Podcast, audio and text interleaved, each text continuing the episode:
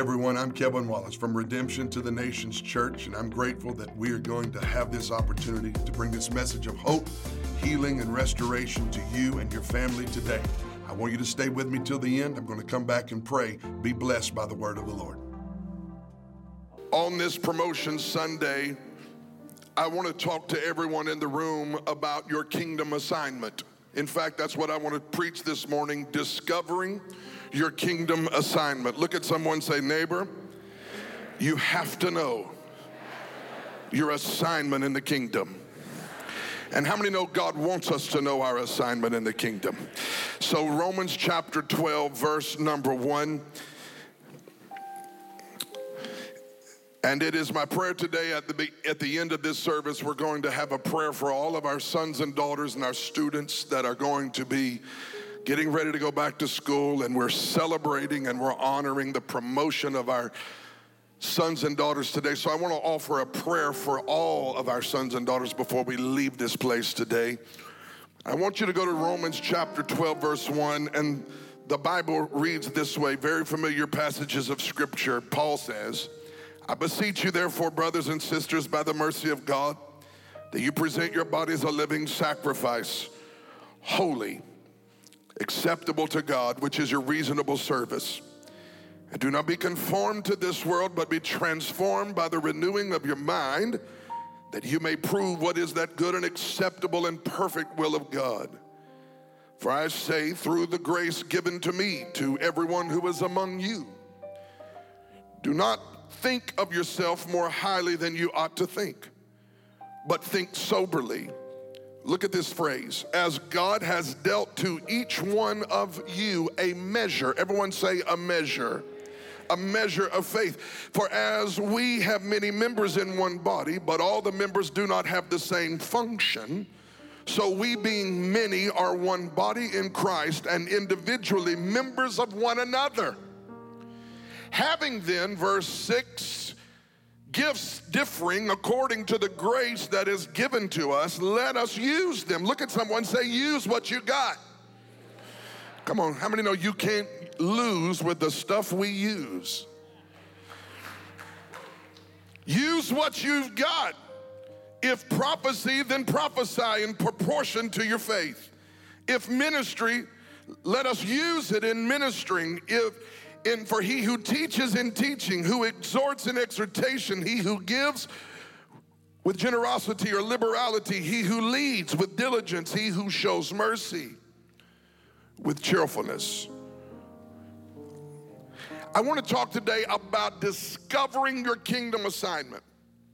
And as a pastor, I have to revisit this periodically and frequently because I recognize a number of things. Number one, those of you who've been here for a long time need to be reminded of these truths. And those of you who've come recently, my prayer is that the spirit of revelation would rest on us today so that those who are trying to serve God but don't know what it is He's called us to would begin to discover the pattern and the process by which God reveals His kingdom assignment to each of us.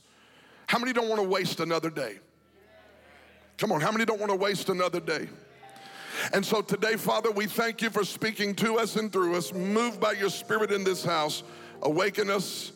Open our eyes, our hearts, our ears. Let us have a spirit of understanding as you talk to us today. In Jesus' name, everyone said amen. You can be seated in God's presence.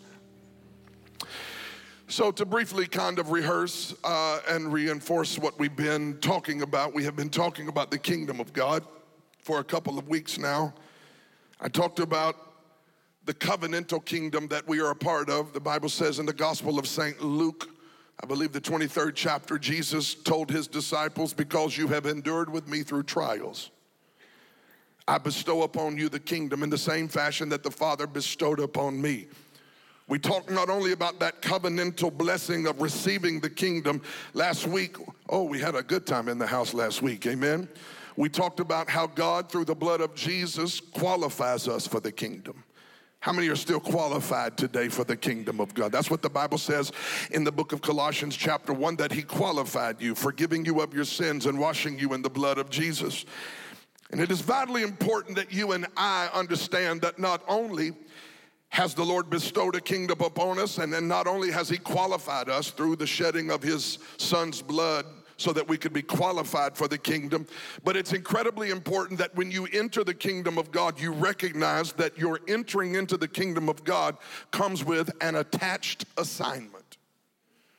That God's entire plan for your life is not simply to save you and then watch you sit in a church your whole life and sort of work a nine to five job five days a week raise a family and and and and live without purpose. I believe every breath that he has blessed you to breathe has purpose.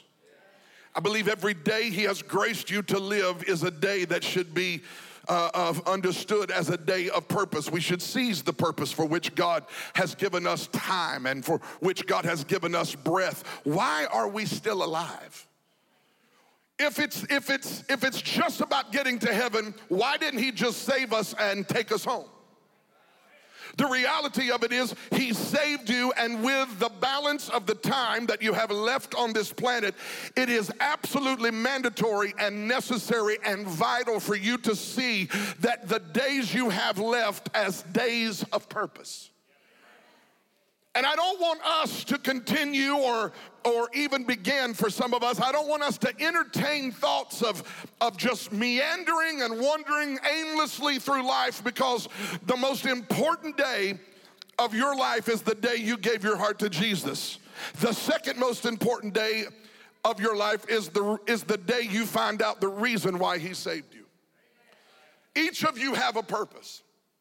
All of us have a kingdom assignment. And if you don't understand how to enter into that assignment, you can actually spend days of your life saved and on your way to heaven, but not fulfilling the kingdom assignment that God has on your life. And I don't know about you, I have lived my life in seasons of fulfilling that assignment. There's also been days where I was out of assignment. And how many can testify that there is a greater measure of joy when you know you're walking in the sweet spot and you're living in your kingdom assignment doing what God put you on the earth to do. And it is my prayer that if you're involved in Christian calisthenics or religious treadmills and you look busy but you don't fulfilled, feel fulfilled on the inside, it is my prayer that this message today will somehow resonate in your spirit and cause you and I to take an inventory and say, What did God put me on this planet and assign me to do? And may we, may we spend our time, the balance of our days, doing what God called called us to do, even if it means it's not what people thought we would do. So, how do we get to this place of knowing our kingdom assignment? In order for us to begin this process of understanding our assignment, it actually begins with alignment. Everyone say alignment. Many people don't know what they're supposed to do in this earth and on this planet, and now that they're a citizen of the kingdom, it's like it's like the person who was a great drug addict or a great alcoholic or a great whatever in their sinful life, and then they get saved and they don't know what to do now that they're living right. Anybody remember what it was like to come out of darkness into light and you had to get new friends and you had to get new behaviors? Come on, you had to get new patterns in your life. Why? Because God broke some cycles. God broke some patterns, God broke some curses off of your life. And how many are thankful that He set you on a new course? And sometimes that new course requires a, a, a new way of living, a new way of thinking. It, it requires new behaviors and new traits and, and, and new cycles. So, so today, some of us are in a place where we're going to have to see that God is wanting to show us something, but maybe sometimes we're not in proper alignment to be able to see. And Paul talks about how to get in alignment so that you can understand your assignment. And he does it with using three words here in these first two verses of the 12th chapter of Romans. And I briefly want to go through these words. These three words are simply present, transform, and prove. If you're taking notes, write this down. This is how you will come into an alignment with God so that He can reveal your assignment to you. The first thing he says is to present your body as a living sacrifice. Present. Everyone say present. And the word present in the Greek is paristemi, and it means to yield or surrender, or to stand beside and in harmony with. He said, I want you to be uh, present, surrender, yield your life to God as a living sacrifice. This is interesting because we often want to know what our kingdom assignment is, and we often say things like this What kind of service does God want me to be engaged in? And we often think that knowing our kingdom assignment begins with service. But kingdom assignments are not first revealed by what you are to do. Kingdom assignments are first revealed to those who will yield self. Self comes before service. He doesn't start off by saying, I want you to touch the world. I want you to raise a great family. I want you to have a great business. I want you to have a great ministry. He says nothing about service. The first thing he says is, I want yourself. I want you to present your body as a living sacrifice. I don't want your, your, your to-do list. I don't want your, your gifts. I gave them to you. I'm not impressed with them. I don't want all of your activity. The first thing I want out of you is for you to give your life as a living sacrifice. So many people want God to show them what job to take, what thing to do, what city to live in, what person to marry. They want to know details about the service of their life. But I want to tell you today that God is not interested in revealing to you details about your service without you giving Him your whole self. The first thing out of the gate present, yield, surrender your life. This is where it gets unbelievable. As a living sacrifice. Everybody say that, a living sacrifice. Okay, so I, I'm not very good at English, but I remember enough about English to make me dangerous. And I remember that an oxymoron is the use of two words used together that, when used together, don't make sense. And living sacrifice is an oxymoron. How can you have a living dead thing? A sacrifice is something that you throw on the altar and it is dead. It has been killed. It has been given to something. How does Paul expect us to be a living sacrifice? Am I going to be alive or am I going to be a sacrifice? Am I going to be living or am I going to be a dead thing? Because I'm trying to figure out how I can achieve the both. How can I be both living and a sacrifice? And Paul answers the question in the book of Galatians, the second chapter, the 20th verse. For I am crucified with Christ. Nevertheless, I live, not I but Christ who lives inside of me. I want you to understand today that the way to become a living sacrifice is to come to God dead to your flesh, dead to yourself, dead to your agenda, dead to your own ideas of your future. Come completely dead to self, and that's when you begin to live the kind of life that hell doesn't know how to stop and what to do with. I thought about it this morning. Be, being a living sacrifice means coming to God with a blank sheet of paper and you put the, the pen in His hand, and the only thing you do is sign your name to the contract, and you have, you have no say over what He instructs you to do. You simply come, come as a clean slate before the Lord and you say, whatever it is as your disciple, that is what my yes is to.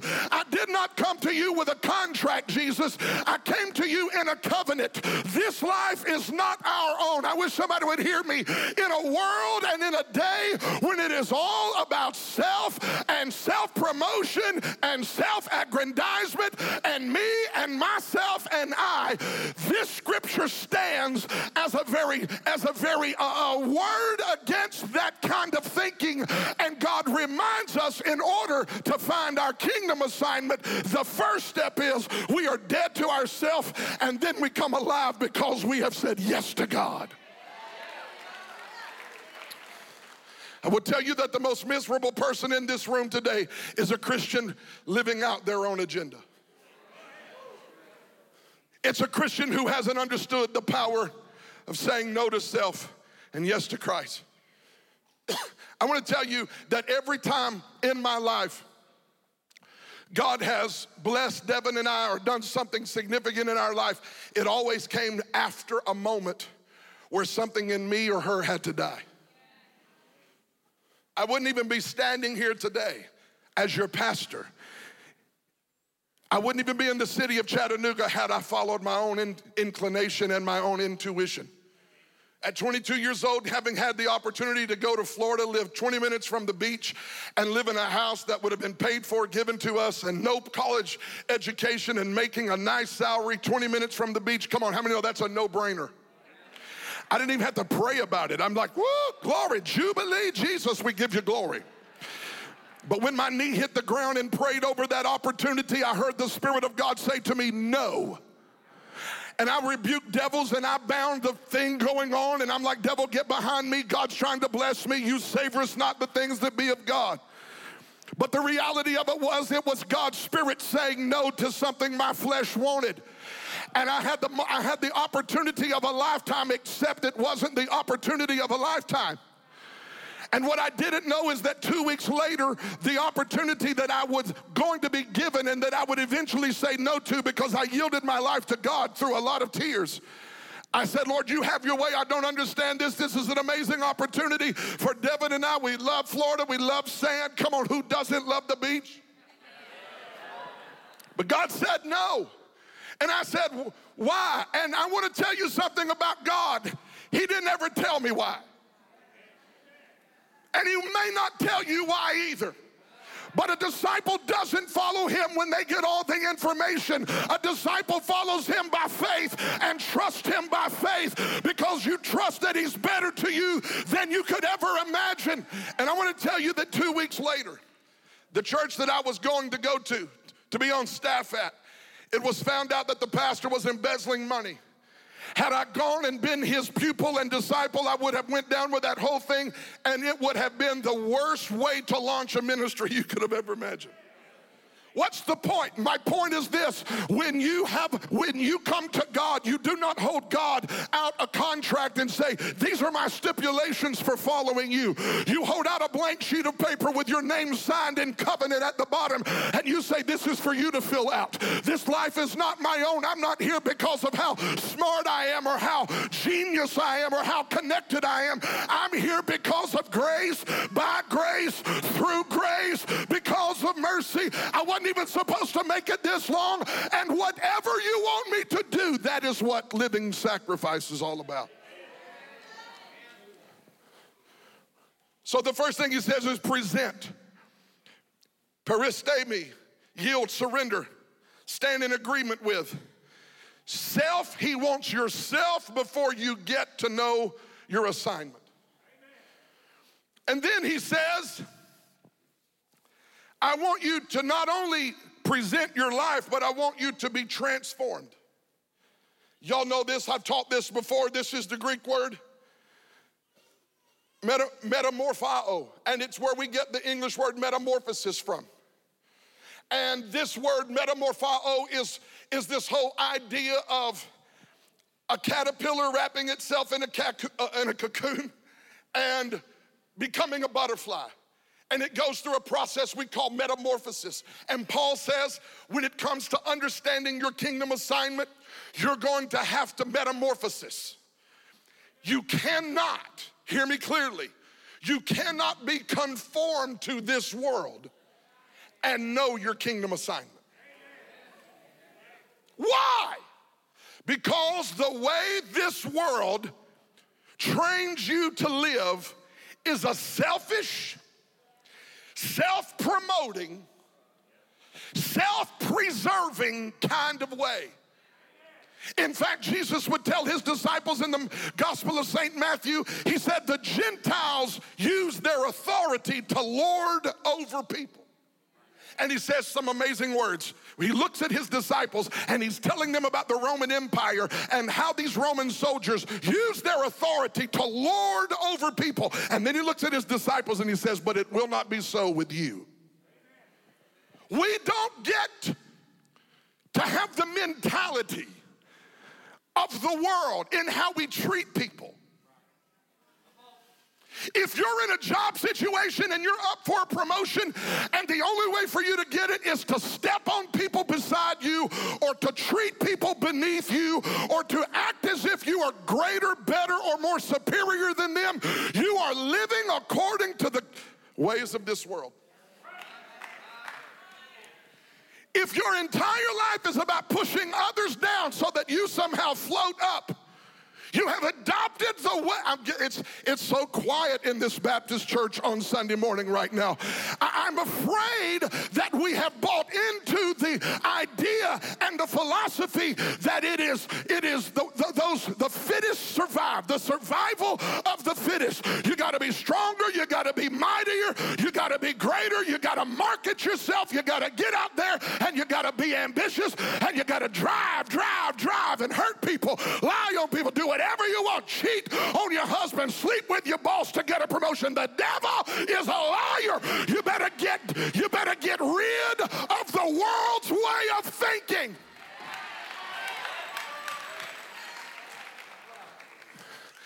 It's the worldly way of thinking.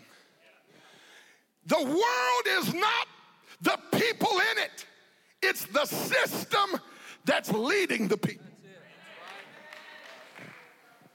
When Paul said, Be not conformed to the world, he's not just talking about people, he's talking about the spirit of the world.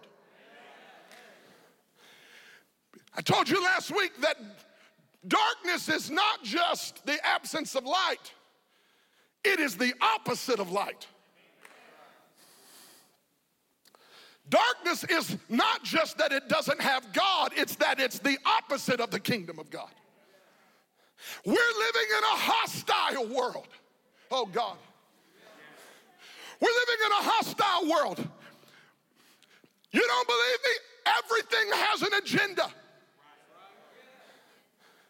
Look at the world we're living in and take an inventory of the last time you felt like something the world was, was advertising was wholesome for you and your children.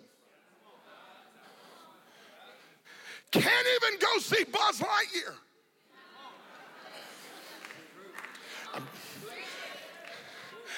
Can't, can't even have a conversation anymore without having a discussion about which pronoun to identify you by. What are we doing? I tell you what we're doing. We're creating a culture. We're living in something that is antagonistic. These are not friendly waters. You better hear me this morning, church. Well, he's just a little old fashioned, and you're telling your first time friend that came with you today, he gets a little excited every now and then about these things. He'll, he'll move on in a minute. I'm going to stand up here and I'm going to cry aloud and I'm going to spare not until the day we die or we get to heaven. I will never acquiesce to this hell bent culture that is full of darkness and is not just messed up, it's anti God.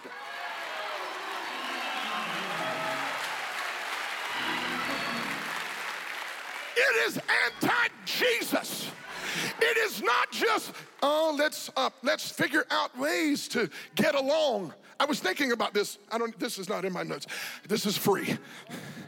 I was thinking about this yesterday because my whole thing in life, Uh, my, I feel like one of my whole things and assignments in life is this whole thing of racial healing and unity and, and to hell with racism. We just believe that. I, I, I, just believe God's called us to be healers and God's called us to be unifiers. And God's called, that's what Jesus prayed. Don't look at me funny. The last thing he prayed was, Father, make them one as you and I are one. So I'm in the Bible and my assignment is very clear, but I want to be real clear with you. Unity is not achievable if Jesus isn't invited into the conversation. And this whole notion of, oh, let's all be in unity. And, and no, Jesus cannot be talked about. You don't want unity. What you want to do is control. And I'm not interested in sitting in your dog and pony show, holding hands and singing kumbaya with a pluralistic religious spirit that does not entertain Jesus. He is not one among many. He is the way, the truth, and the life. And I'm not.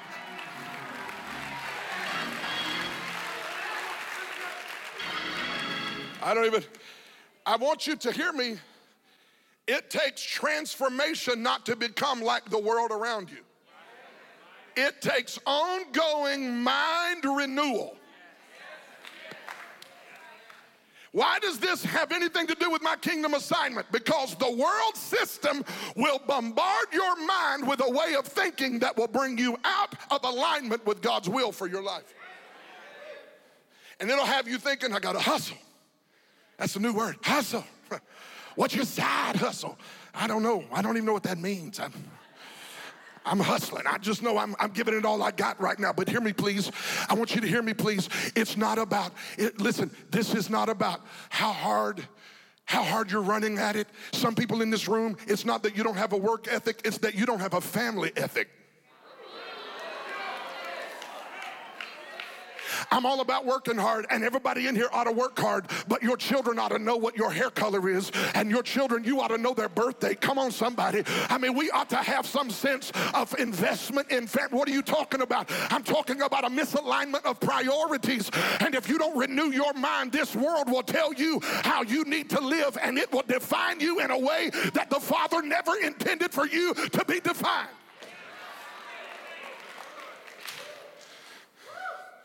This is why, Jesus, help me today. God forbid. This is why people are committing suicide. They're committing suicide because their mind isn't being transformed. And when your mind is informed, informed by the world, it will eventually conform to the ways of the world. And Paul said the way you stop the conforming to the ways of the world is by transforming through the renewing of your mind. Well, how do I renew my mind? I am so glad you asked. My Bible said that he will wash you with the water of the word. And every time I open this Bible, it gives my mind a bath and cleans out the dirt that the world. Tra- Help me preach in here, somebody. If you need more joy, you don't need another pill. You don't need another counselor. Nothing wrong with counseling and nothing wrong with medicine. But I'm going to tell you, some of you, the best medicine you'll ever give your mind is the truth of God's word. And if you get the word down in you, it will transform. Come on in here. How many cartoon advocates do I have? How many remember the 80s when you woke up and the cartoons were clean on Saturday morning? Anybody remember Transformers? Come on, Transformers looked like automobiles until it was time to fight, and then they went. And all of a sudden, Optimus Prime was no longer an 18 wheeler. He was a man that was fit for war. I want to tell you, some of you are getting run over by culture because you're too conformed to the world. Come out from among the world, be transformed by the renewing.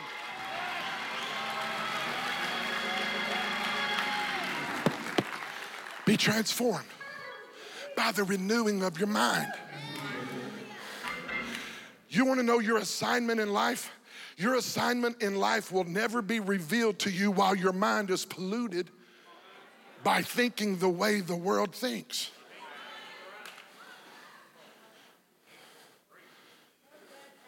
I want a promotion. I want a promotion.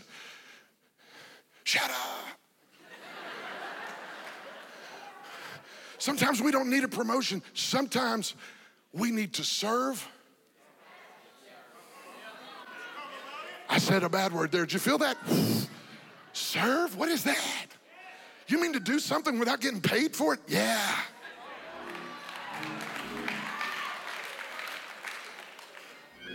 Well, I'm going to be a better steward of my life than that. You know what Jesus did? He humbled himself. You know, this church would not be the amazing place it is without people who have been transformed by the renewing of their mind so that they can see their service in this house as something spiritual and unto God. Do you know the world doesn't think that way?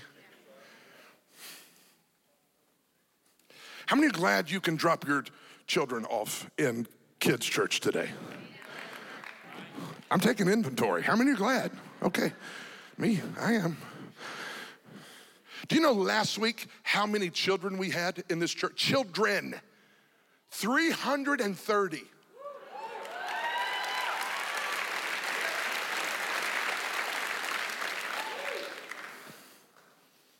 How many are now glad for the workers?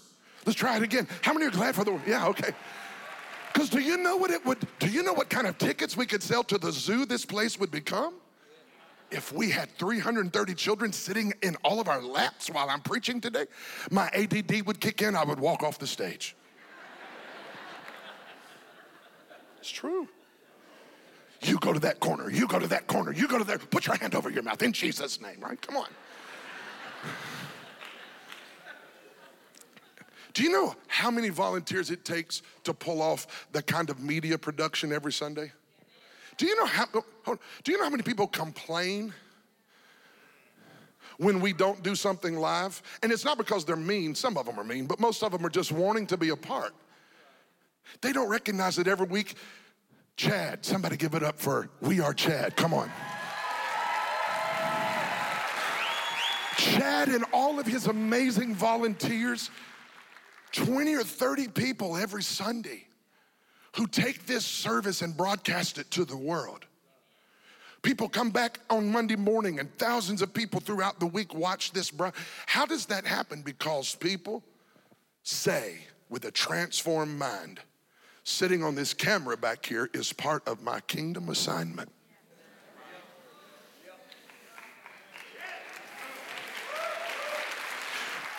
Greeters, parking lot people, where y'all at? Somebody make a noise. Hey, what's up? Do you know how much we pay parking lot people here? Zero. Why do they do it? Why does James Bilbrey put on an orange vest?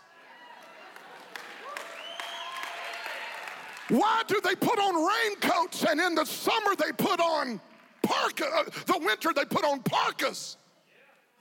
And they get hand warmers and mitts and carry umbrellas in the rain. Why do they do that? Their mind has been transformed. And they say, what is my assignment, oh God? And God begins to give them a passion. Oh, you're just using the Bible so that you can get people to work. You need to renew your mind. This world wants to present to you opportunities to live in ways that are flagrantly offensive to the kingdom of God. Stay in the Bible. Renew your mind. Why? So that you can live a transformed life. I'm gonna ask you a question and I'm gonna move on. If everyone treated their church life like you did, what kind of church would we have? I'm trying. I'm letting, I'm letting it simmer. I, am not being critical. I'm asking a question. If everyone believed in the kind of generosity and liberality that you believe in, how blessed would our church be? How blessed would our community be as a result of how blessed our church is? I'm not being, I'm, I'm, I'm simply hoping that someone will pause to evaluate the way you think about the kingdom. And my prayer is today that there would be such a bathing of the mind in the Word of God that the Word of God would shape how we think. And in, in that alignment of coming into alignment and harmony with the Bible, God begins to reveal things to us. And the third word is this. The first thing he says is present. The third thing, second thing he says is to transform. The third thing he says is so that you may be able to prove. You present your body as a living sacrifice. You transform your mind so that you don't become conformed to the world. And you do all this so that you may prove. Some of you are like, he's on the third point. We're getting ready to end. That's the introduction.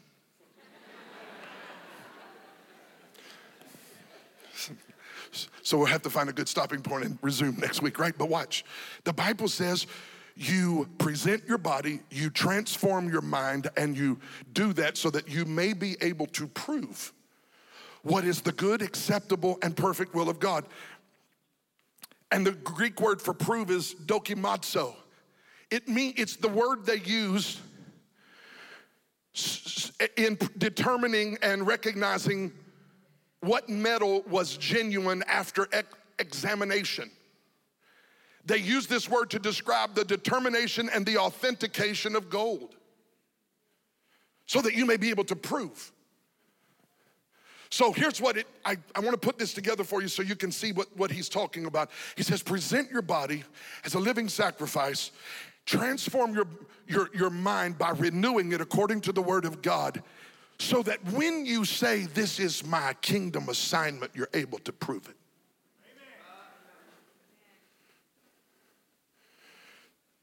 There's, some, there's something about your life that is authenticated by the fruit.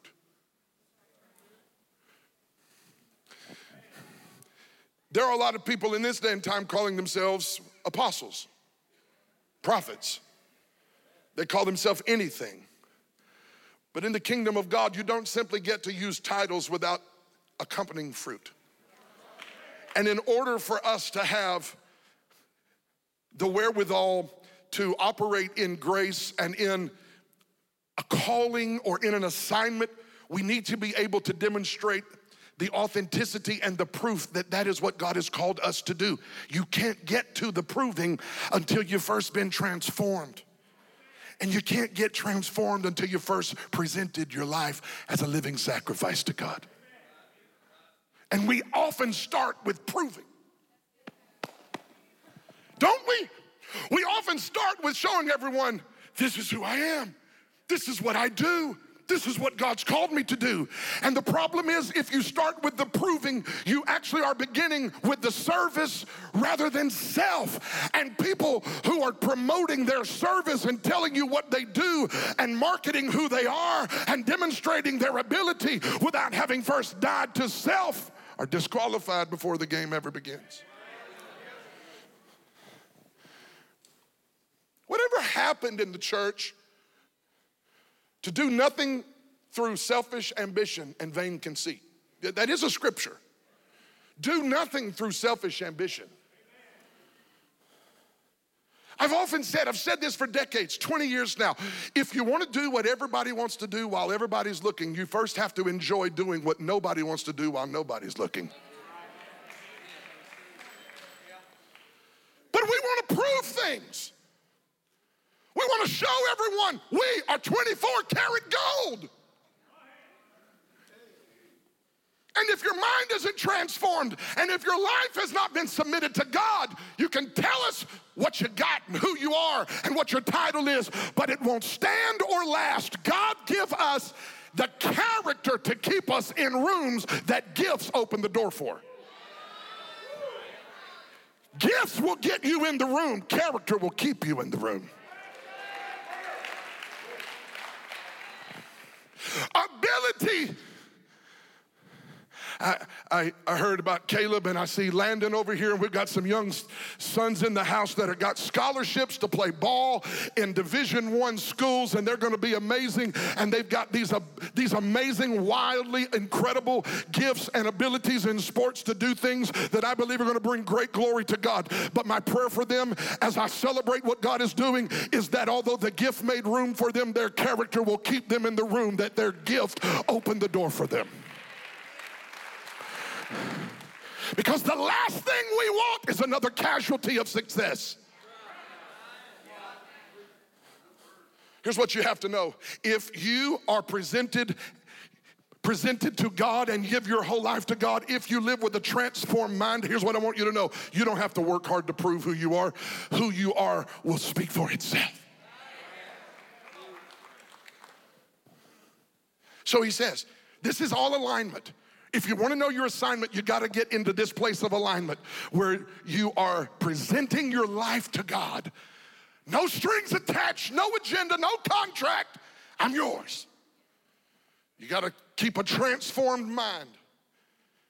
And you have to have a life as you live it that authenticates the real thing and the fruit of who you really are. And when you come into that kind of alignment, here's what da- that Paul says. Look at the next verse. Let's just walk through this. I'll be done in about 12 minutes, maybe 15.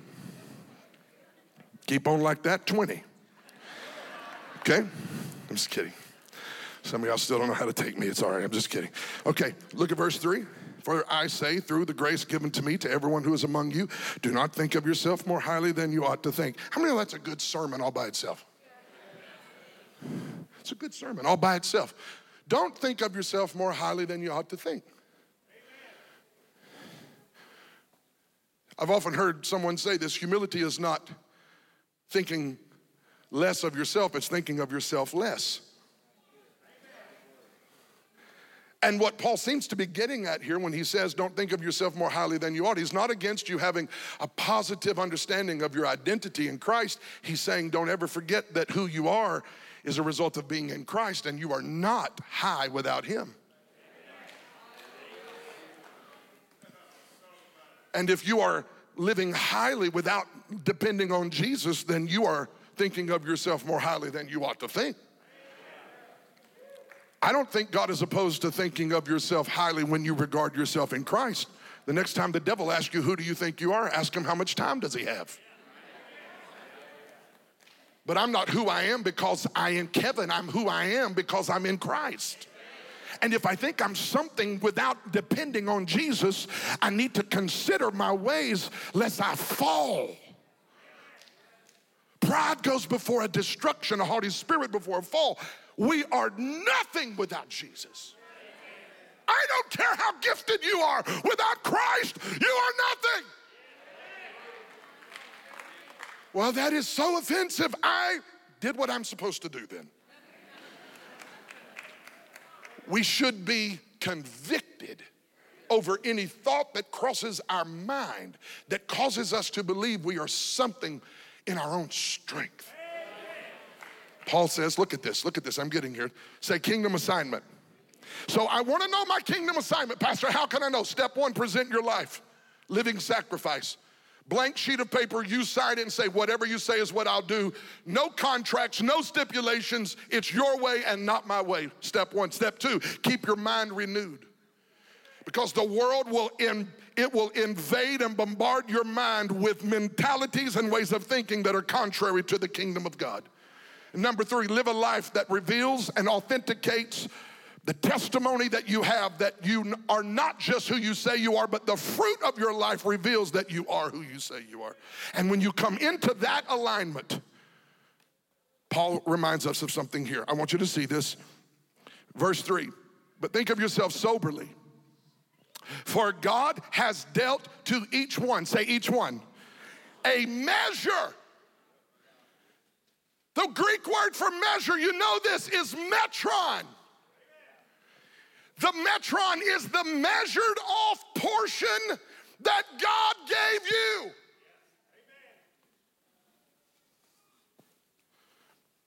I've been going to the Genesis tea room now for like three weeks, like twice a week.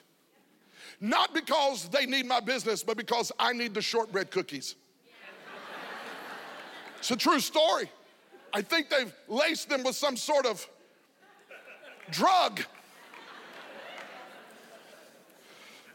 And so when I go, I'm like, I, tell everyone, I tell Pastor Richie, I've taken him twice now. I'm like, well, he's like, what should I get? Get the tier. Get the tier. The tier, it comes in three tiers. And there's like a bottom, which is really good, and then the top, which is really good. But the top, top, the, the top, top has all these cookies on it. And everyone's always like, oh, what's that? I'm like, oh, that's this and that's this. And then they get to the shortbread cookie, I'm like, it's horrible. you don't want it. You want me to take it? You don't want it. Just give, put it on my plate. I got it. It's okay. Okay. So I love the shortbread cookies, right? Until this past week, I walked in the back door of the tea room, and the recipe for the shortbread cookies is written on the board. The devil you hear me? It was the devil. I looked at the recipe, and the recipe said eight cups of brown sugar, four pounds of chilled butter, all these ingredients, none of which are healthy for the saint of God. I walk down the hallway betwixt and between the enemy on my left shoulder, the king of glory on my right shoulder. The devil was saying, Don't eat another one. No, the Lord was saying, Don't eat another one. And the devil was saying, Have all you want. Oh, I tell you, I was in a way. And here's, and here's what I want to tell you. When I saw how much butter was measured off for a, a round of cookies, I thought that's a lot of Metron. measured off four pounds of chilled butter. Who even knew they sell butter in pounds?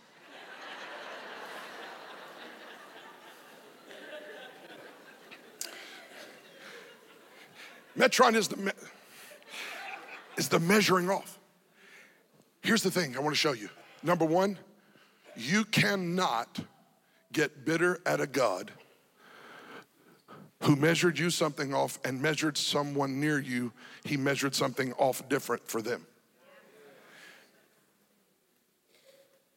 We wouldn't have bread, cake, shortbread cookies if all the ingredients were the same. Stop panicking, complaining, comparing. If you're the brown sugar, don't fight with the butter. if you get along, it turns into a shortbread cookie. That's the sermon today. That's it. It's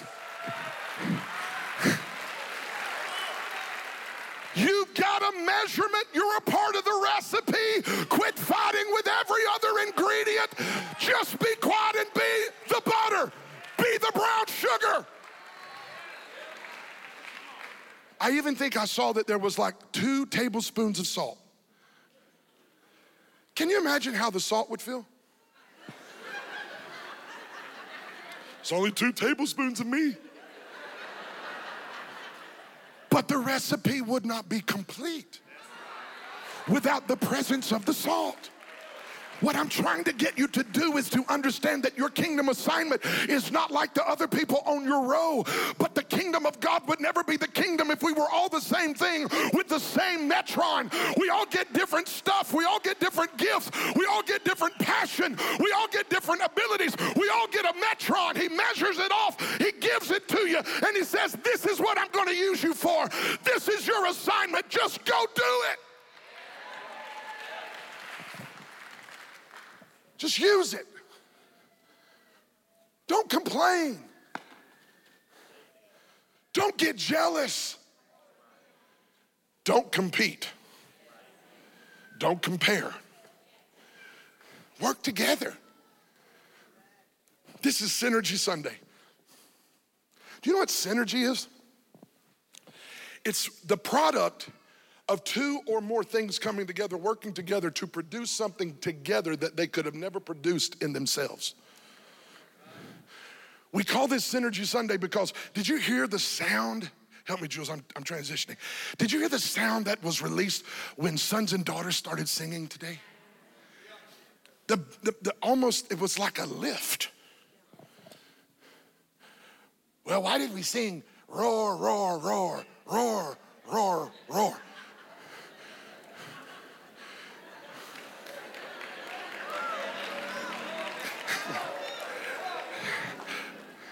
I tell you why. Do you know what?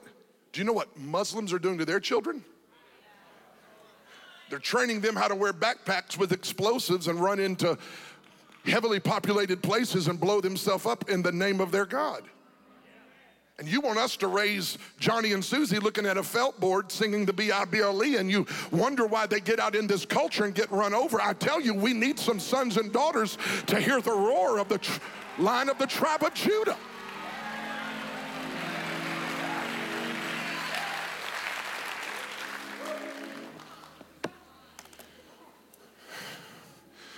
You have a measure. I'm getting ready to say something's to offend a few more. sisters in here, you got to measure. You're not just a woman, you're a daughter. And we will not create a court system in this house. Outer court, inner court, no sisters in the inner court. Not me. Sons and daughters shall prophesy.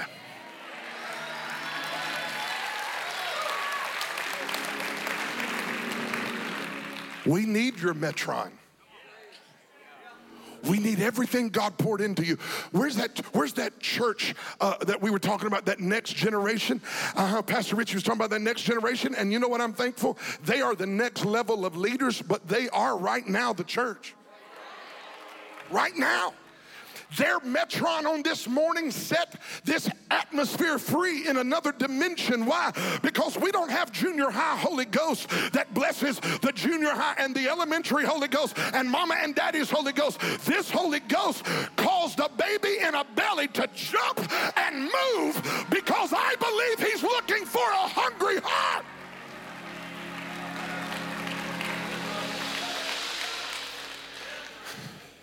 You have a kingdom assignment. Don't allow your mind to get polluted and lose it. Somebody, thank you, Holy Spirit, stand with me. Somebody this morning in this room, the enemy's been messing with you. And the way he's messing with you is either through deceit, listen carefully, or distraction. He messes with you through deceit when he can get your mind to operate in a way that is in keeping with the world system. He deceives you. But he also distracts by often, often offering you things that look spiritual but are not God's will for your life. If you're not in alignment and haven't surrendered your heart, submitted your life, and presented your body as a living sacrifice, I don't care how many tongues you speak in, you can get really, really distracted with your own agenda. I think it's interesting here that when Paul begins to lay out the different graces. He doesn't lay all of them out. He just starts mentioning some of them, and he starts with prophecy, and then he goes on to teaching and exhortation. That's all what we would call the ministry. But then he get, gets deeper, and he says, You who give. Oh, we know about the apostle, prophet, evangelist, pastor, teacher, but some of you, your kingdom assignment is not to be an apostle, prophet, evangelist, pastor, or teacher. It's to be a financer of the kingdom. I, I got like five of y'all. I'm obviously not talking to you if you didn't receive it. But there are some people in here, I believe God wants to give you strategy, ideas, creativity. He wants to give you favor. He wants to give you inventions so that you and your family can be blessed and every ministry you're called to connect to can be blessed as well. Somebody has to have the gift of generosity. Well, not me. Money is so evil. No, the love of money is the root of all evil. Money is not evil unless you let it make you evil. Money doesn't make you anything, it reveals who you are. I'm thankful for a house full of pastors and evangelists and prophetic people and apostolic people and didactic teaching people, but I'm also thankful for millionaires sitting in here who have been blessed in their world, blessed in the marketplace, who resource this. Y'all can look at me funny if you want to. The reason we were able to bless this neighborhood is because you were blessed and you all blessed the kingdom.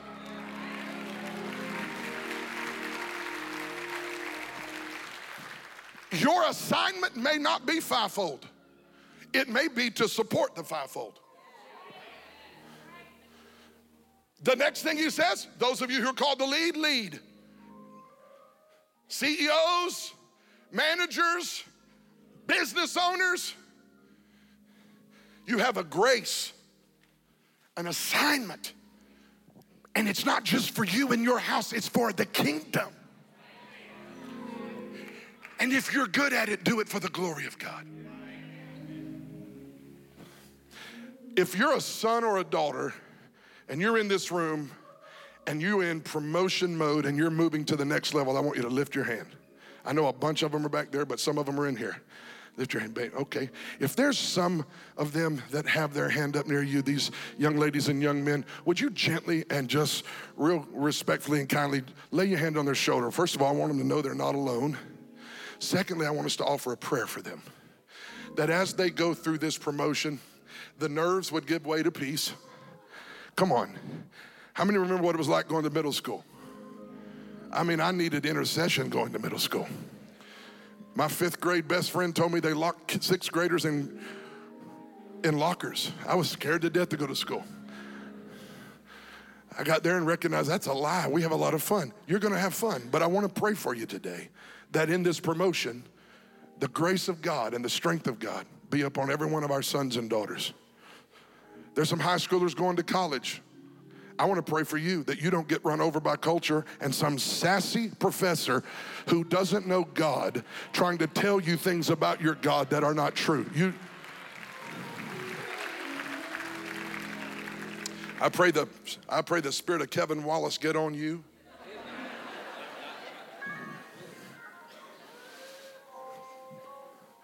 You're not going to be run over by this world and its systems. You hear me, babies? All you young ladies and young men, you're not going to be run over by this world and its systems. You're not going to be run over by a spirit of fear. You're not going to be driven out of your faith by a spirit of deconstructionism. You're going to hold on to God and you're going to begin to find the faithfulness of God even at this age of your life when you're being promoted. God's going to reveal himself to you. Let's pray for them right now. And then I'm going to pray for people. I'm going to let you go. Jesus, today, I want every one of our sons and daughters to know their assignment. I want them to be blessed in this phase of their promotion. Lord, they're going to back to school. Some of them are excited, some of them are anxious and nervous. Lord, today, would you bless our babies? Lord, I just bless them. I plead the blood of Jesus over their mind and over their heart. I pray against bullies. Lord, run bullies out of business.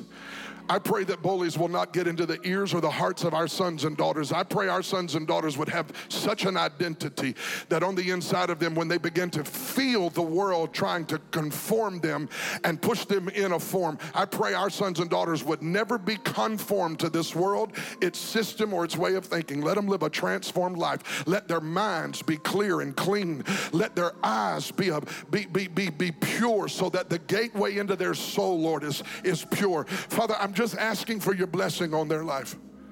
I pray, come on, pray for your babies. There's, there's 30 more seconds. We're going to go. But Lord, we pray blessing over our children. I pray over our teachers too, God, as they prepare to go back to school. Lord, I thank you that teachers will begin to see themselves not as employees, but as assignments in the kingdom that have become a voice of reason to children who are looking for truth in the midst of chaos, for some sanity. They live, some of our teachers, they teach students who live in such chaotic environments. Would you give them the ability to bring sanity and peace and clarity to these precious babies. Lord, in this city, Lord, our schools that are right here on our campus, we just lift them up. Come on, people of God. We pray for the schools in our zip code right here, Lord. I, I just pray for the elementary schools and the middle schools. I pray for Howard and Brainerd, Lord. I, I just lift up our students to you. I bind devils of deception and death, and they want to bring harm. No, no, no. We plead the blood of Jesus over our schools and over our students. May that, may those places, Lord, be, be saturated with angelic hosts. May our sons and daughters rise up and be the top of their class. I pray, God, you will open up doors for them, give them scholarships and favor, Lord. I wish every one of our sons and daughters just lift your hands right now and let God bless you. Lord, bless our sons and daughters. Bless them with favor. Bless them. Let it be the greatest year of their career. Let it be year of their career. Let them have, let them have perfect attendance. Don't let them get sick. Don't, don't let them make failing grades. Let them do well on the ACT and the TCAP. Lord, be with them. We bless them in Jesus' name. In Jesus' name. Now, everyone, lift your hands. I want to bless you before we go home. Lord, what would you do to a city if you found a whole church full of people like this who have said yes to you? And yielded to your way. I pray today, God, if there's anything in my heart that is not bent in your direction, you'll remove it. If there's something in me, Lord, that opposes your purpose and your assignment for my life, would you please remove it? Do surgery on us. I feel the Lord working right now. There's somebody in here with some selfish ambition. You've been going at it for your own glory, but God's about to take that out of you and give you a heart through which He can work. It's not that you're not going to be blessed, it's not even that you're in the wrong field, it's that you're doing it for your own glory. God's about to tell you if you'll give me the glory, I'll bless you coming in, I'll bless you going out, I'll bless you in the city, I'll bless you in the field. Just make sure you give me the glory. There's a businessman, a businesswoman in here today. You, you want God to bless you. You got an idea, you got a strategy, but it hadn't worked yet. I'm telling you right now, some of you are about to make a shift in who gets the credit, and you're about to start giving God the glory. I feel this on me right now. And when you begin to give God glory, He's going to breathe on what He gave you.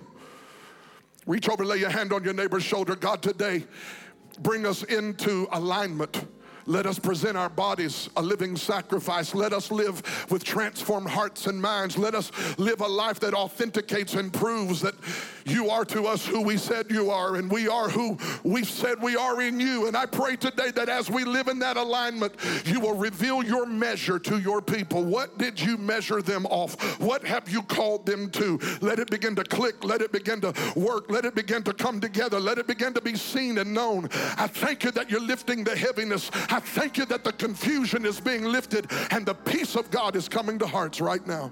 In the mighty name of Jesus, bless our people. Bless them in the name of the Father, the Son, and the Holy Ghost. And we ask these things in Jesus' precious name. Amen. Somebody give him praise all over this room. Tonight at 6 o'clock, get back to church. We love you. Go in the peace of the Lord this afternoon. Friend, I believe God is a miracle working God, and the greatest miracle that God could ever work in your life is the gift of salvation. And I believe today somebody's watching me who says, Pastor Kevin, would you pray for me? I want to give my life to God. I want to serve the Lord. I want Jesus to save me. Let's pray this prayer together today. Mean it in your heart. Say, Dear God, I repent of my sins. I turn to you today, Lord Jesus, believing that you're the Son of God and that you died for my sins. Forgive me, Lord Jesus. Come into my heart and be the Lord of my life. In Jesus' name I pray. Amen. Listen, friend, if you prayed that prayer, I want you to go to kevinwallace.tv and I just want you to drop us a prayer request and let us know that you gave your heart to Christ. Our team want to pray for you. We want to make sure that you're in a good, loving, Bible believing church wherever you're from and that you continue to grow in your walk with Jesus Christ best days of your life are still ahead of you, and we're praying for you today. God bless. I look forward to seeing you next week right here.